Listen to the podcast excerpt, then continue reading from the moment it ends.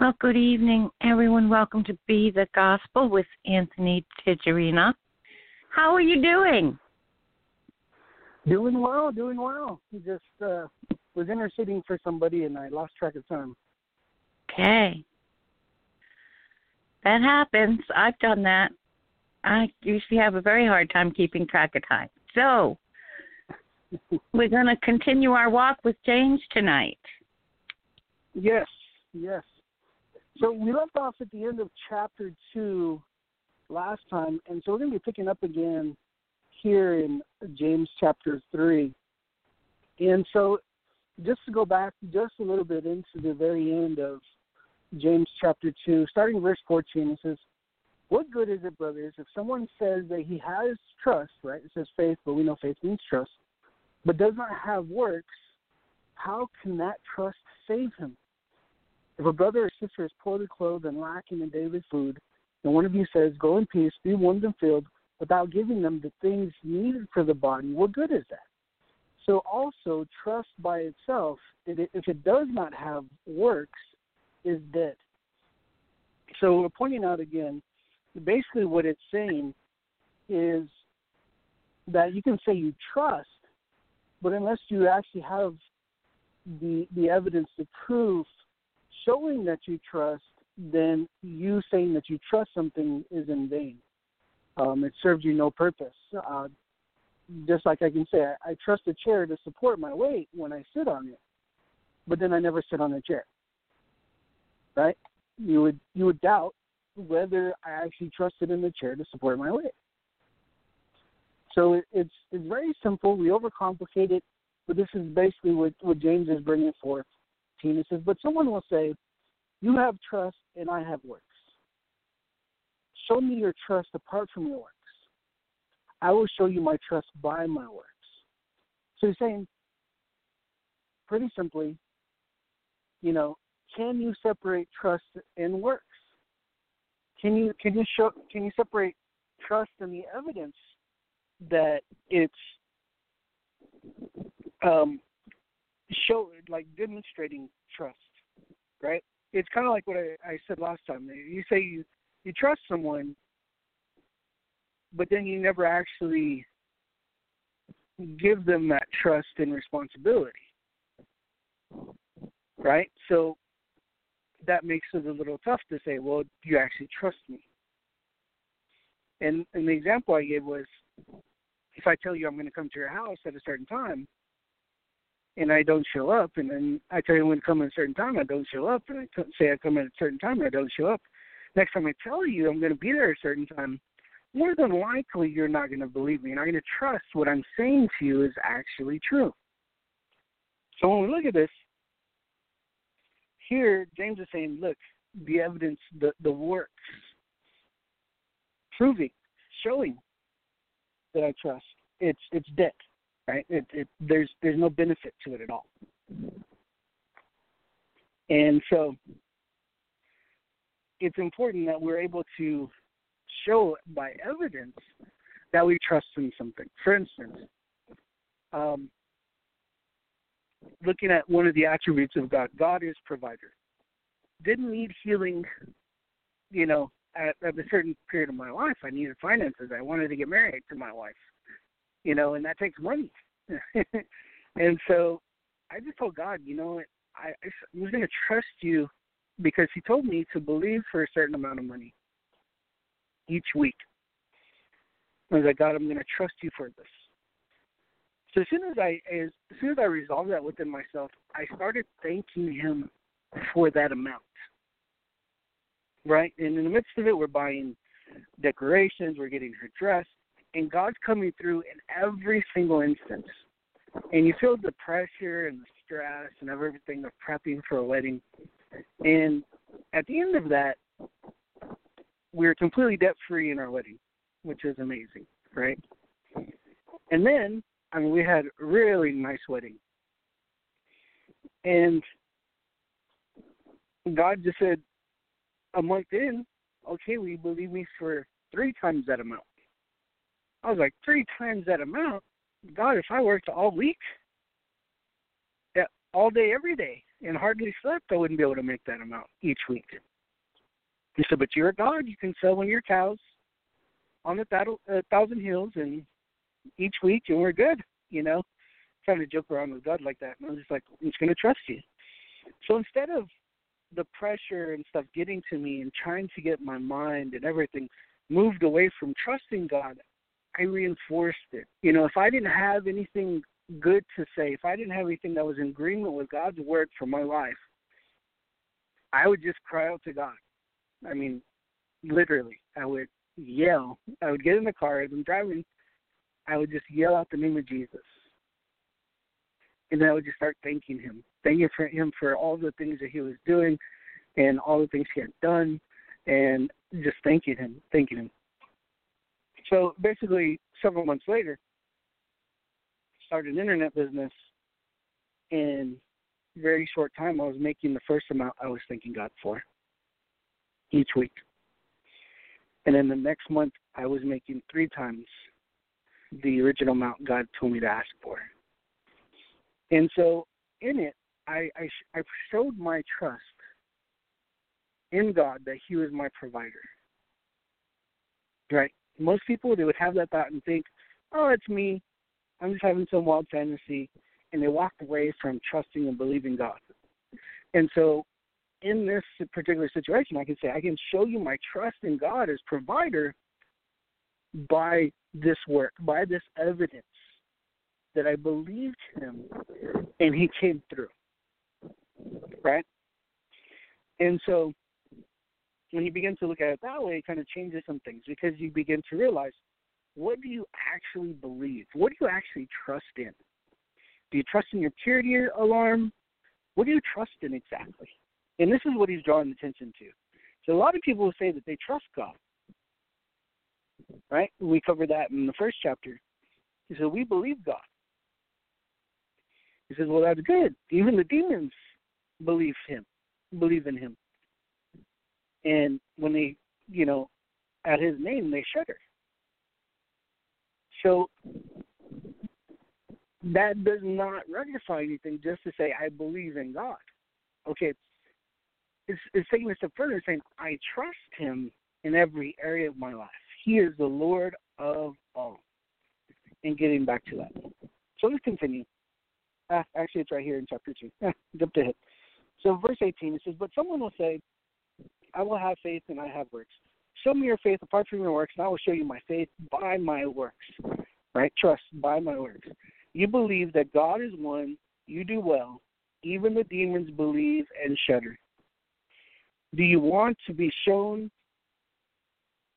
Is it what do you want to be shown? You foolish person. The trust apart from works is useless.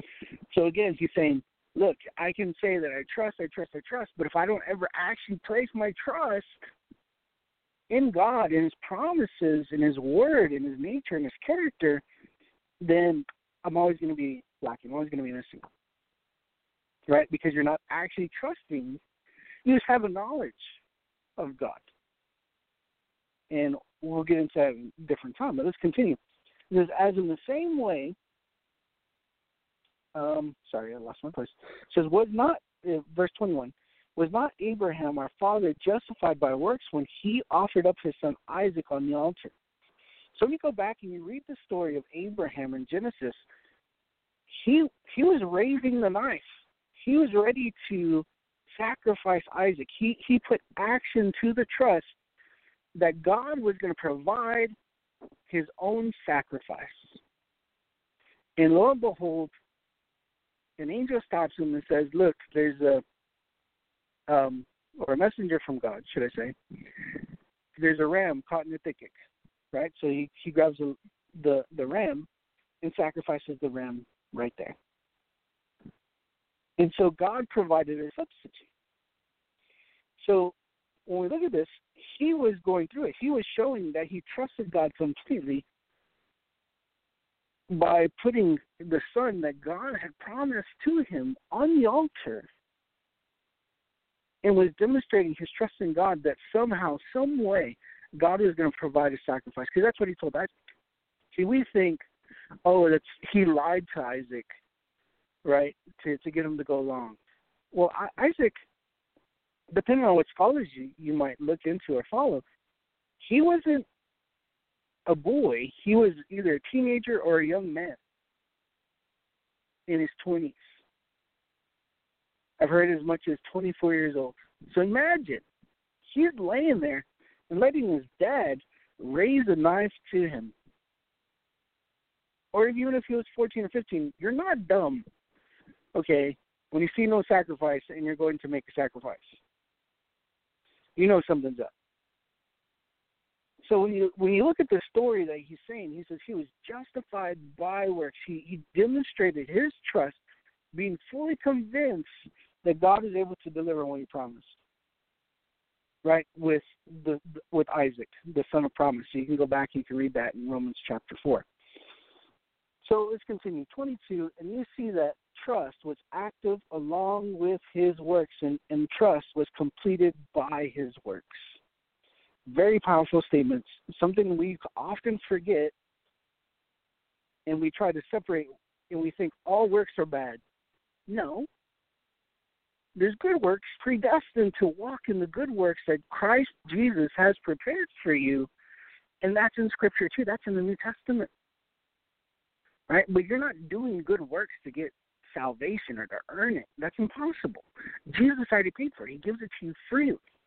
But since you're saved, you can't help but do good works because He's given you a new nature.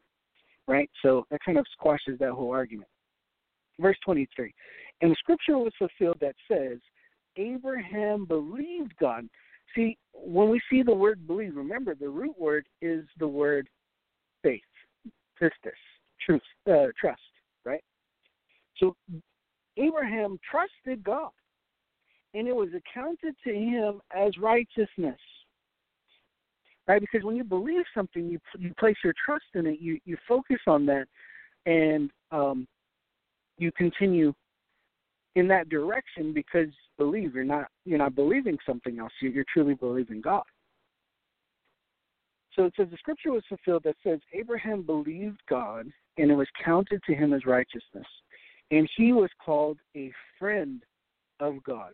Now that doesn't sound familiar? Jesus tells his disciples you're no longer um, servants but you're friends right hmm parallel interesting verse 24 you see, the person is justified by works and not by trust alone. See, they're coupling together. You can't say, I completely trust God, and then run into fear and try to make a way for yourself on your own. Let me say that again.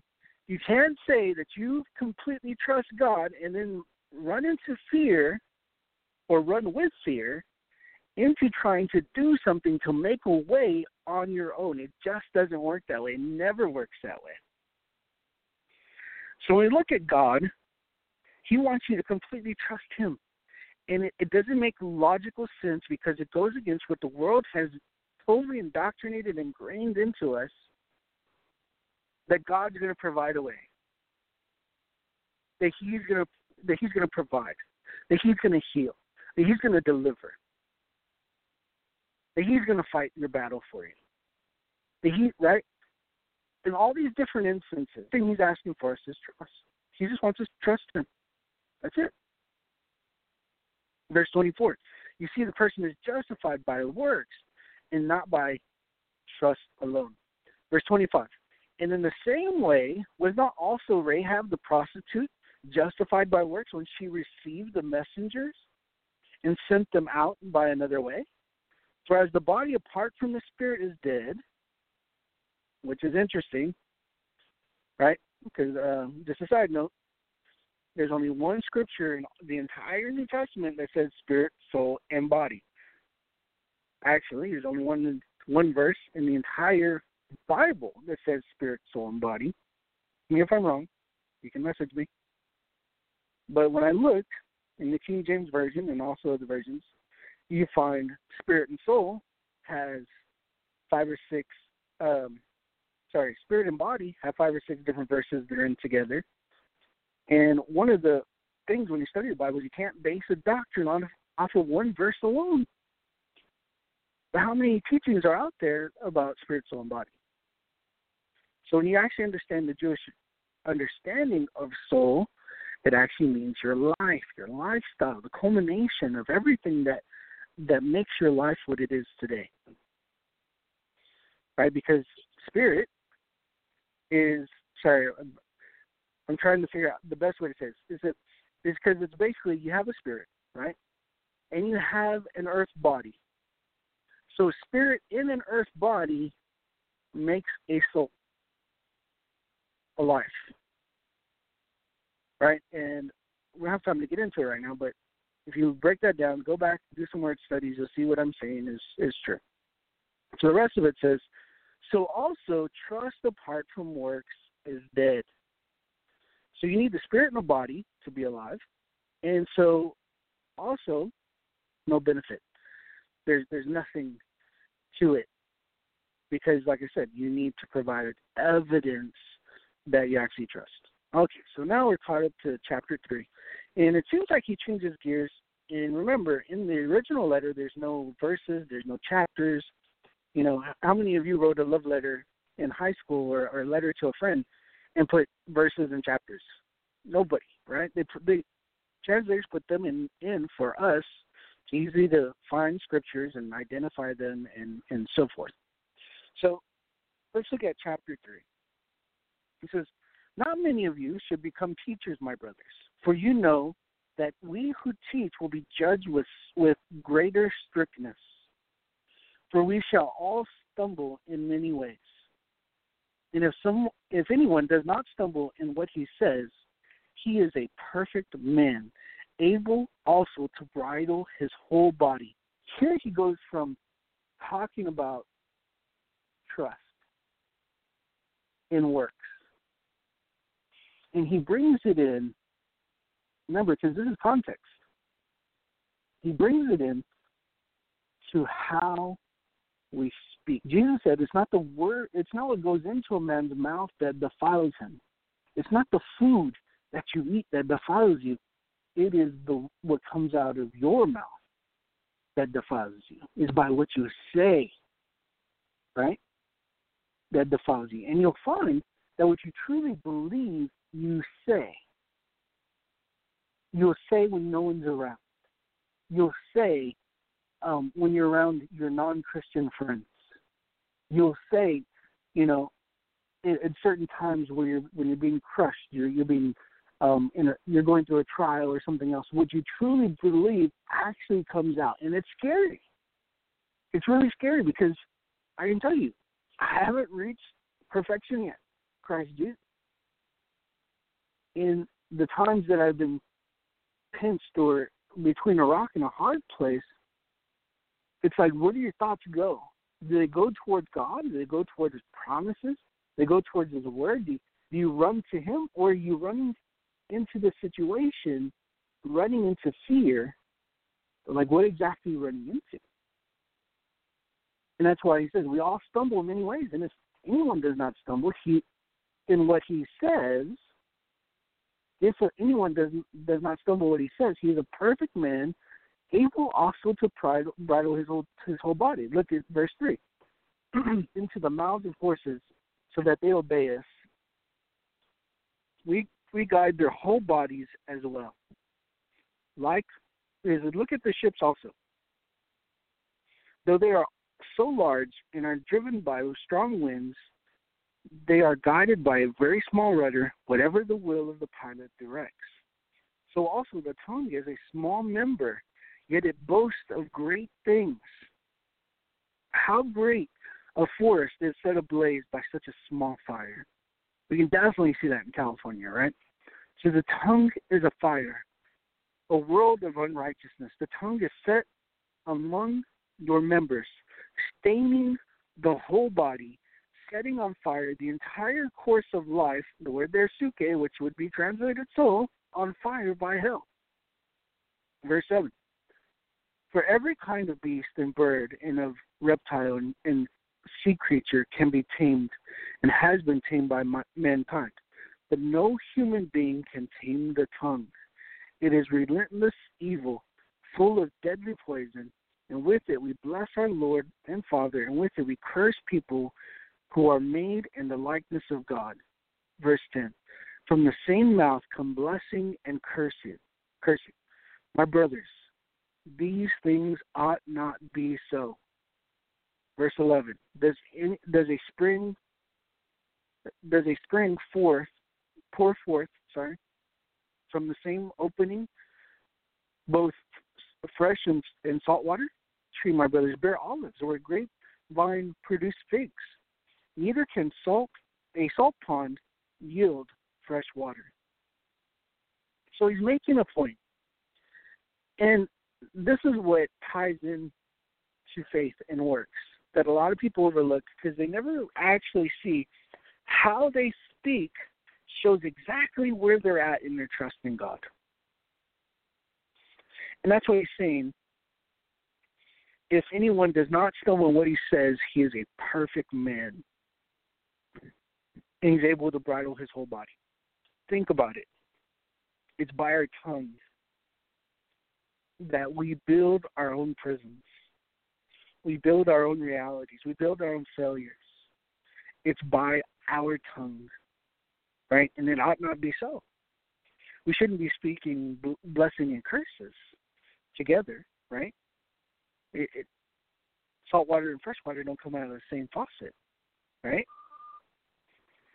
So the point that he's making is like, look, if you believe God and trust God, then let that be what comes out of your mouth. If you have nothing good to say, don't say anything at all. Don't dwell on it. Don't feed that. Don't give in to that. Right? make every thought come come captive, you know, take every thought captive to the obedience of Jesus Christ, the Word of God, the Word made flesh. And so this is where he's tying in faith and works with what you know it's very interesting when I when I really started looking at healing and I and I got real interested in this. I started watching TV on purpose. And I would watch the Hallmark Channel and um, some of the other channels like ESPN sports channels and stuff like that because they have all these drug commercials.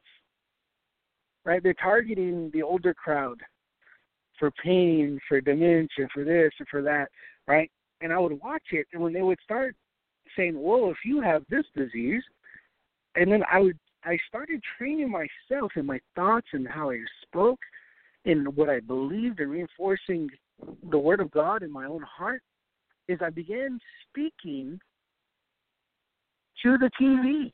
Yeah, sounds crazy, but I was like, no, you be healed, you be whole of this disease. You go right now in Jesus' name. Why? Because it has no side effects. The only side effect is is healthy blessing, goodness, right? Taste and see that the Lord is good. So like all these things begin speaking to the TV, and every time I would see the commercial, instead of reinforcing in me, oh, because this is what the world does, it wants you to start thinking, oh, something's wrong with you, oh, you have this sickness, oh, and you become a hypo, uh, uh, hypo, uh, hypochondriac or hydrocon, it's hypo, hypo, hypo, hypochondriac, right? Thinking you have all these sicknesses and everything because of all these commercials you just watched. And so they get you thinking and believing that you have this thing. So I was going against it and saying, no, you be healed and whole. You don't need to settle for that, right? And then uh, you're constantly reinforcing in yourself God's word, His truth. By His stripes, you are healed. God heals all. And just continue going after it and so my wife caught me doing it one day, and she was like, "What in the world are you doing? what are you saying? You know the TV can't respond. You know they're actors, right?" I was like, "Yeah, but they don't know that they're cursing themselves." And so just speaking life over these people, and so pretty soon after doing that for like a week or two, it really ingrains in you. And I found that I was very quick to action whenever I saw someone sick, I didn't hesitate. I didn't hold back. I jumped real quick out to pray for the people because I saw the injustice. I saw what was going on because I was using the TV, which is already there in the world, and its systems, and I was very proactive against it. And so that's the thing is when you yield yourself to the Spirit of God, He begins to speak in you and through you. So as you feed your spirit His word, then you begin to say what Jesus said. You begin to do what Jesus did, right? Because that becomes your focus. So let's continue. Verse 13 says, Who is wise and understanding among you? By his good conduct, let him show his works in the meekness of wisdom. Right? It says, Who is wise and understanding among you? Here on 13 again.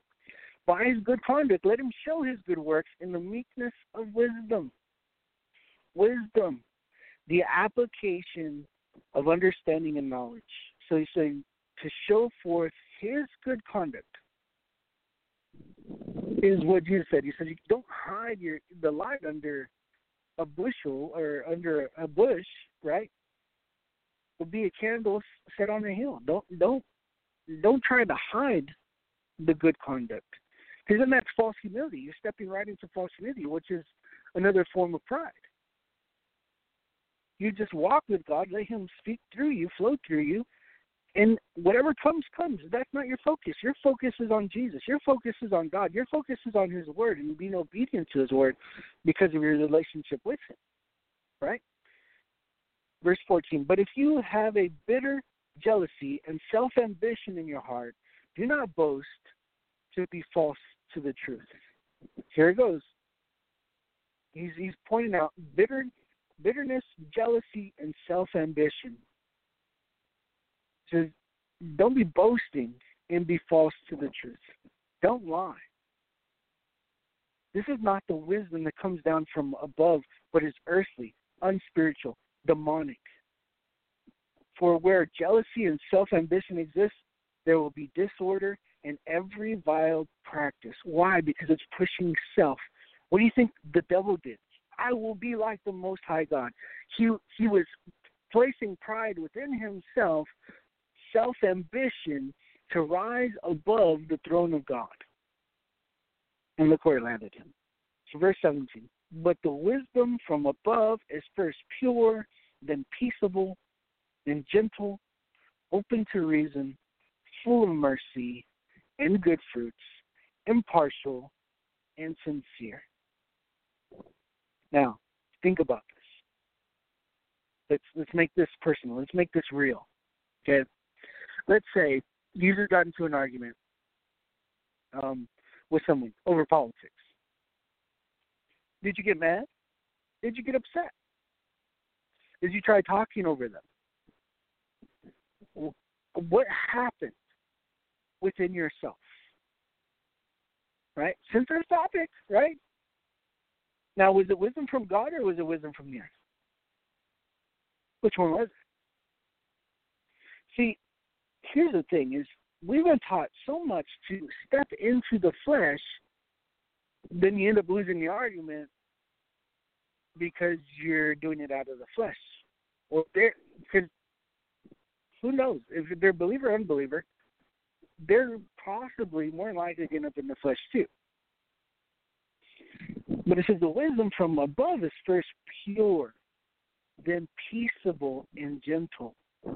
See, I had a situation happen, and I had a dear friend uh, take me for before my boss and uh, accuse me of some things. And peace. And so basically, what happened is they misunderstood um, an entire situation and didn't realize what was actually going on. And so instead of being upset, instead of getting offended, instead of anything else because it wasn't for self ambition. It wasn't for bitterness or jealousy or anything else. It was I was sacrificing my personal time to disciple and train others. I was sacrificing many things to make this happen. I said, I, I just completely, you know, in this, give me the wisdom to communicate this effectively to this person. And so that's what happened. So I was open to reason, full of mercy, because I I could have found myself in their position very easily, right? And maybe been upset about it or, or whatever. And full, you know, full of mercy and good fruits. Well, what's the good? What's the good fruit? Fruit of the spirit, not self-seeking. Right? I was actually sacrificing. I was I was giving them in many areas of our lives, of my wife and I. So it says impartial and sincere. So I could have said I got got could have gotten defensive and just focused on myself, and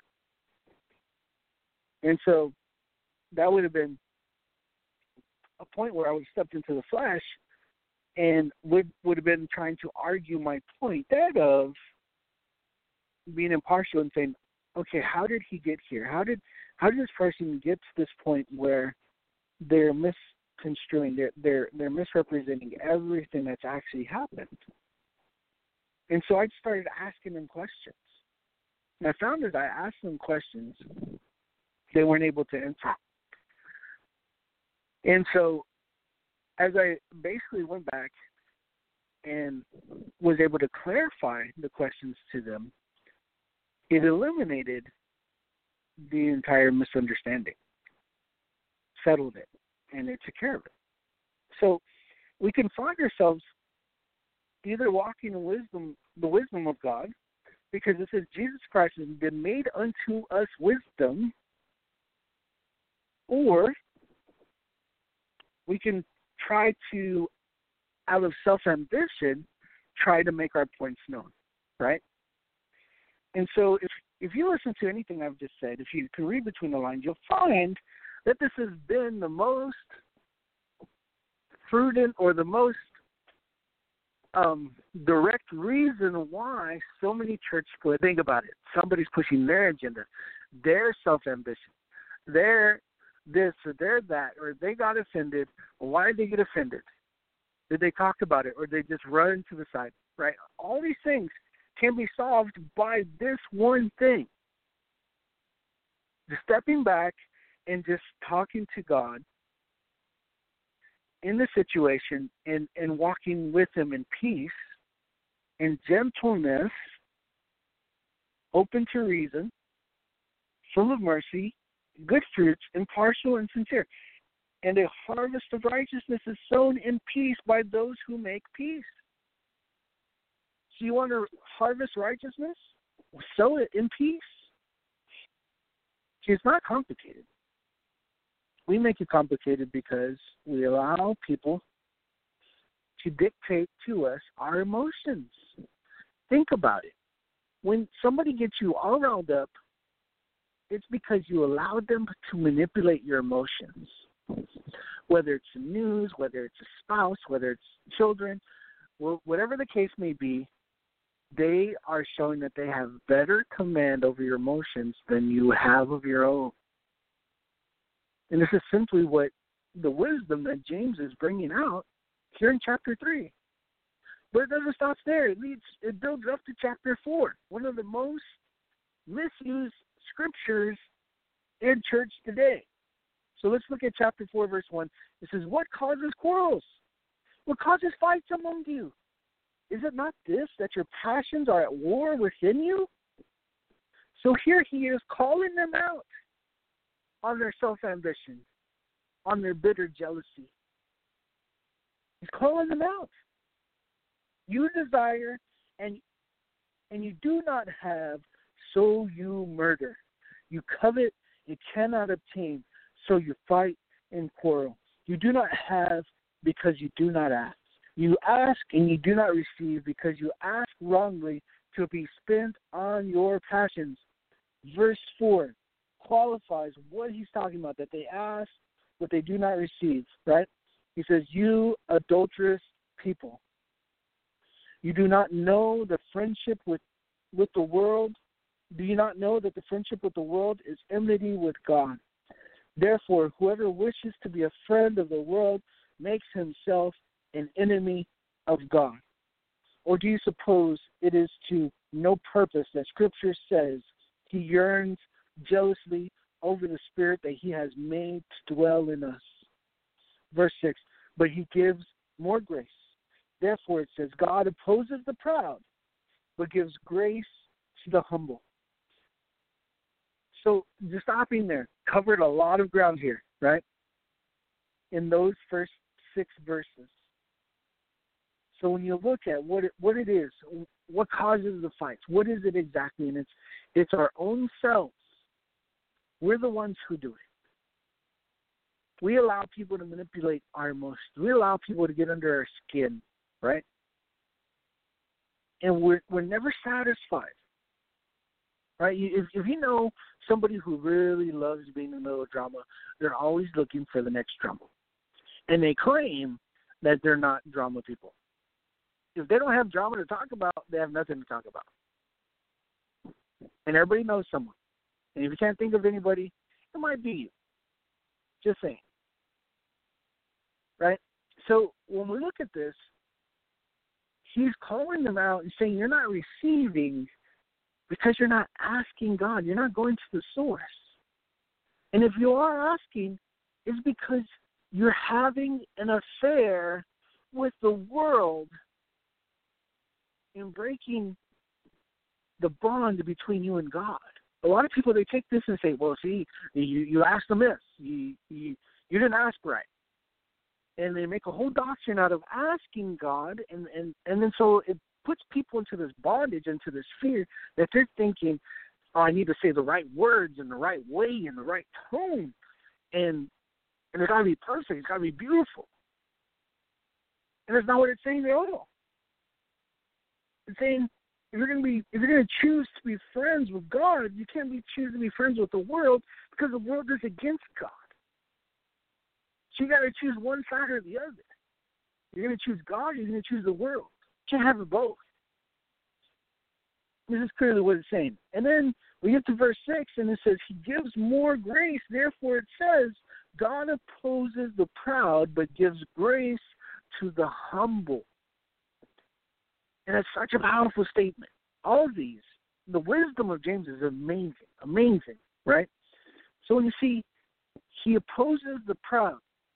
So if you find yourself in pride, God opposes you. That's what it says. Self ambition and image and vanity. God opposes you. Because you're doing all the things of the world. He says, but gives grace to the humble. God says he exalts the humble and he humbles the proud.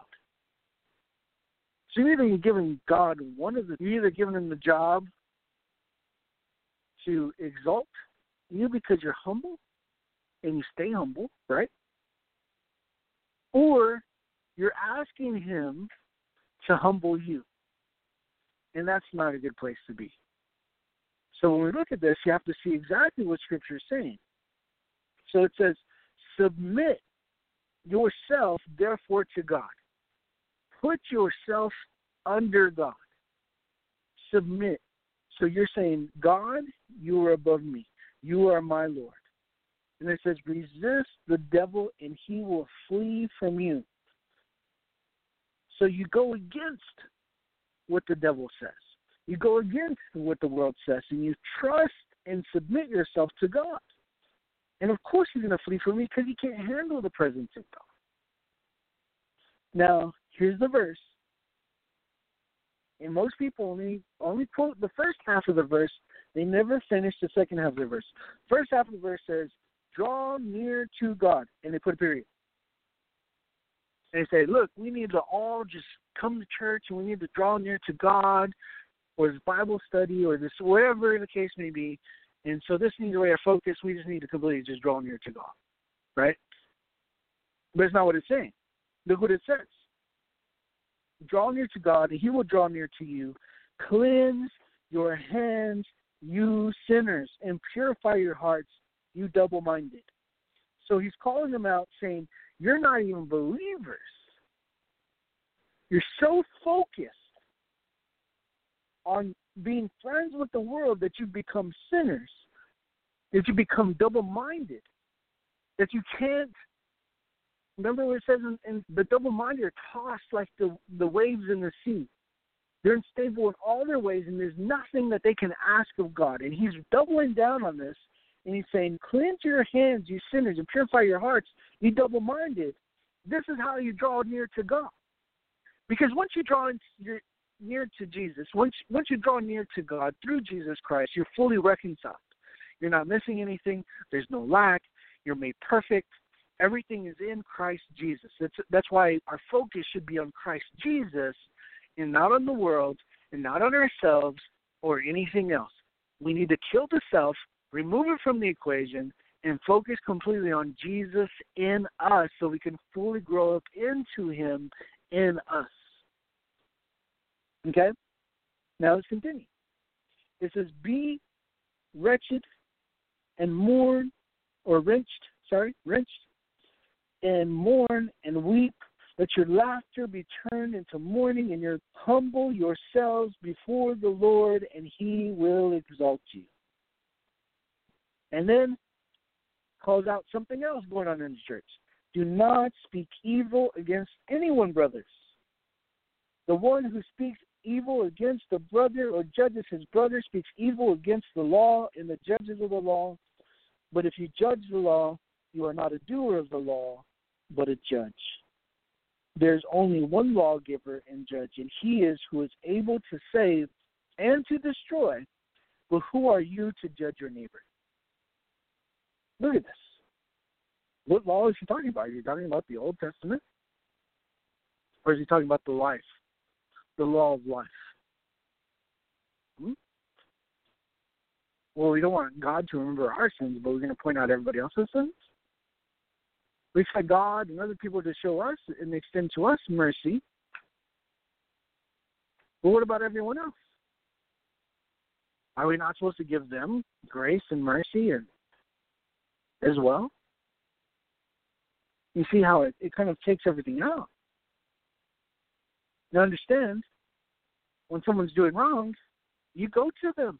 There's a whole procedure and protocol that's put in place in the Bible. They refuse to repent. When they refuse to say, I was wrong, let me submit myself back under God. Let me make this right. Let me turn in from the direction that I'm going and go in the direction that's with God. Then they're to be cast out from the assembly of the brethren so that they can repent. You see, there's a whole protocol there. So, anyways, verse 13 Come now, you who say, Today or tomorrow we will go into such and such a town and spend a year there and trade and make a, profit, yet you do not know that tomorrow, what, what tomorrow will bring. What is your life? So you are a mist that is that appears for a little time and then vanishes. Instead, you ought to say, if the Lord wills, we will live and do this or that. As it is, your boast is in your arrogance. All such boasting is evil. So whoever knows the right thing to do and fails to do it, for him it is sin. Wow. So what is he talking about? Is he talking about tomorrow? Is he talking about today? He's already revealing the heart of the people that he's dealing with, that he's rebuking, that he's coming to and saying, Hey, you need to repent. You need to return to God. He says you can't make plans for for today or tomorrow with any certainty because you don't even know the will of God because you're friends with the world. So looking at it from that perspective, it kind of gives some context, brings some clarity, right? Because you begin to see, oh my gosh, or I begin to see, oh my gosh, look, this is what he's telling them. He's telling them that they were boasting in their own arrogance of taking tomorrow for granted, taking today for granted to do their own lust, to fulfill their own passions and desires instead of trusting God. Look at the theme. Look at the context. Don't separate it. Oh, but I heard a sermon only on this one section. Well, look at the context of the chapters and what it's saying as a whole. So, taking that into consideration, look at chapter 5. Come now, you rich, and weep and howl for the mi- miseries that are coming upon you. Your riches have rotted, and your garments are moth eaten.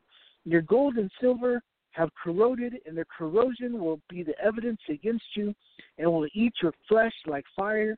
You have laid up your treasure in the last days. So as it's not, he's saying that they've used their wealth for vanity. They've used their wealth for other things and not for the kingdom. Right? Go back to what Jesus said. Where your heart is, where your treasure is, there your heart is, right? Treasures there where moth and other things can't deteriorate or destroy. Right? So when you look at this, he's basically saying the opposite of what Jesus said. And he's telling them, look, this is what you've done with what was been what has been entrusted to you, and this is the evidence that is against you because you haven't used it for the Lord's purposes. You haven't used it for the kingdom. Use it for your own comfort, use it for your own passions, use it for your own desires. That's what he's calling them out on.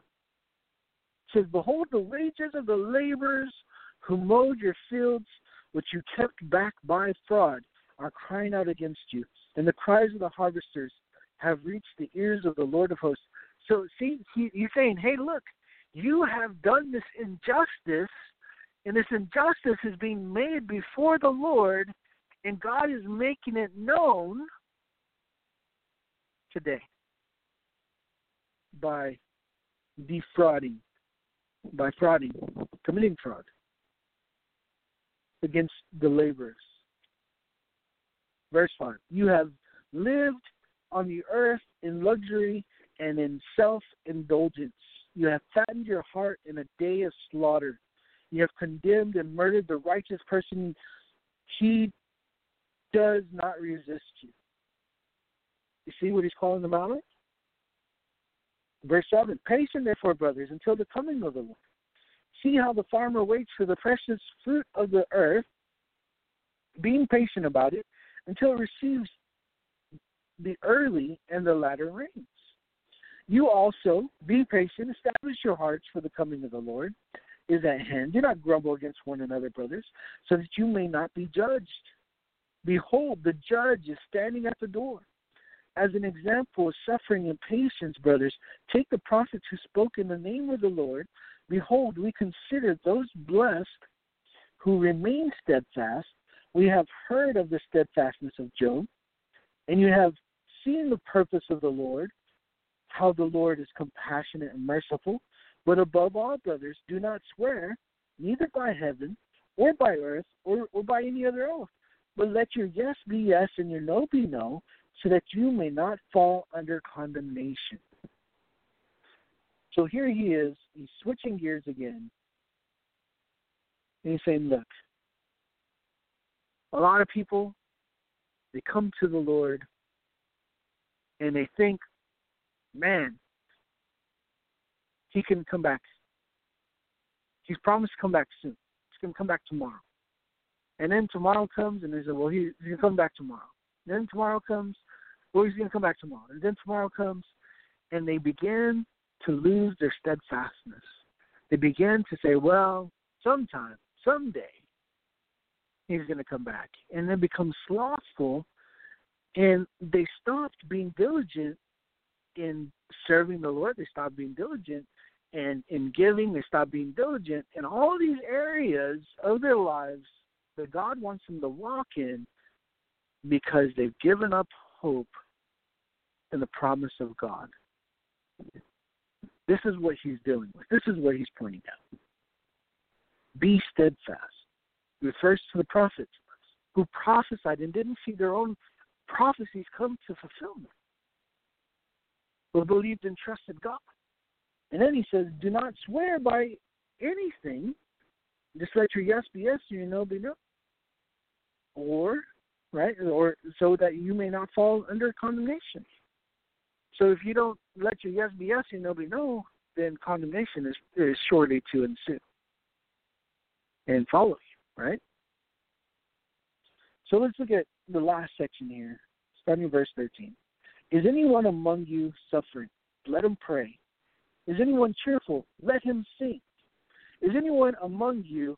Let him call for the elders of the church and let them pray for them or for him, anointing him with oil in the name of the Lord. So, if you're suffering, go to God. Let him pray. If cheerful, let him sing praise. So start praising God because you're cheerful. Right? And is anyone among you sick? Man, I was reading this. I've been going over. I've been working on a manual for for God is Healer and, and redoing it and making it very intense and very um, in depth and covering many topics and many different things that I didn't in the original. And and and this is something that was brought up that I covered um, as I was reading through some T.L. Osborn. It says, "Is anyone among you sick?" So it doesn't say today is your day and the next person it's not. It says anyone, all people who are sick. Let him call for the elders of the church and let them pray over him or them, anointing them with oil in the name of the Lord. It says, And the prayer of trust will save the one who is sick, and the Lord will raise them up. And he is, if he has committed sins, he will be forgiven. Whoa. That takes it to a whole new level, right? So when we look at this, elders, if we go back to Hebrews thirteen seven and 17, and we look at the actual translation, it says that we are to imitate the the trust in God that they example and exemplify and that we can see with our eyes and we can we can see God in them and moving through them and we should we should see God in them and imitate that. We should see Jesus in them, the obedience of the word, and imitate that, right? So he's saying these elders are the ones who are doing God's word, and and it actually just means senior, somebody who's been doing it longer. That it's not even age, okay? The example of Timothy and others. And but it says, and if he has committed sins, they will be forgiven. Amazing, amazing. And also says, look at Jesus, Mark chapter two. He forgave sins, and then they were healed. So they're tied together. And this is something I'm pointing out in the manual. It's going to be good. You have to check it out once I'm done with it. I don't know when it's going to be because it's very in depth, like I say, and covering a lot of different topics.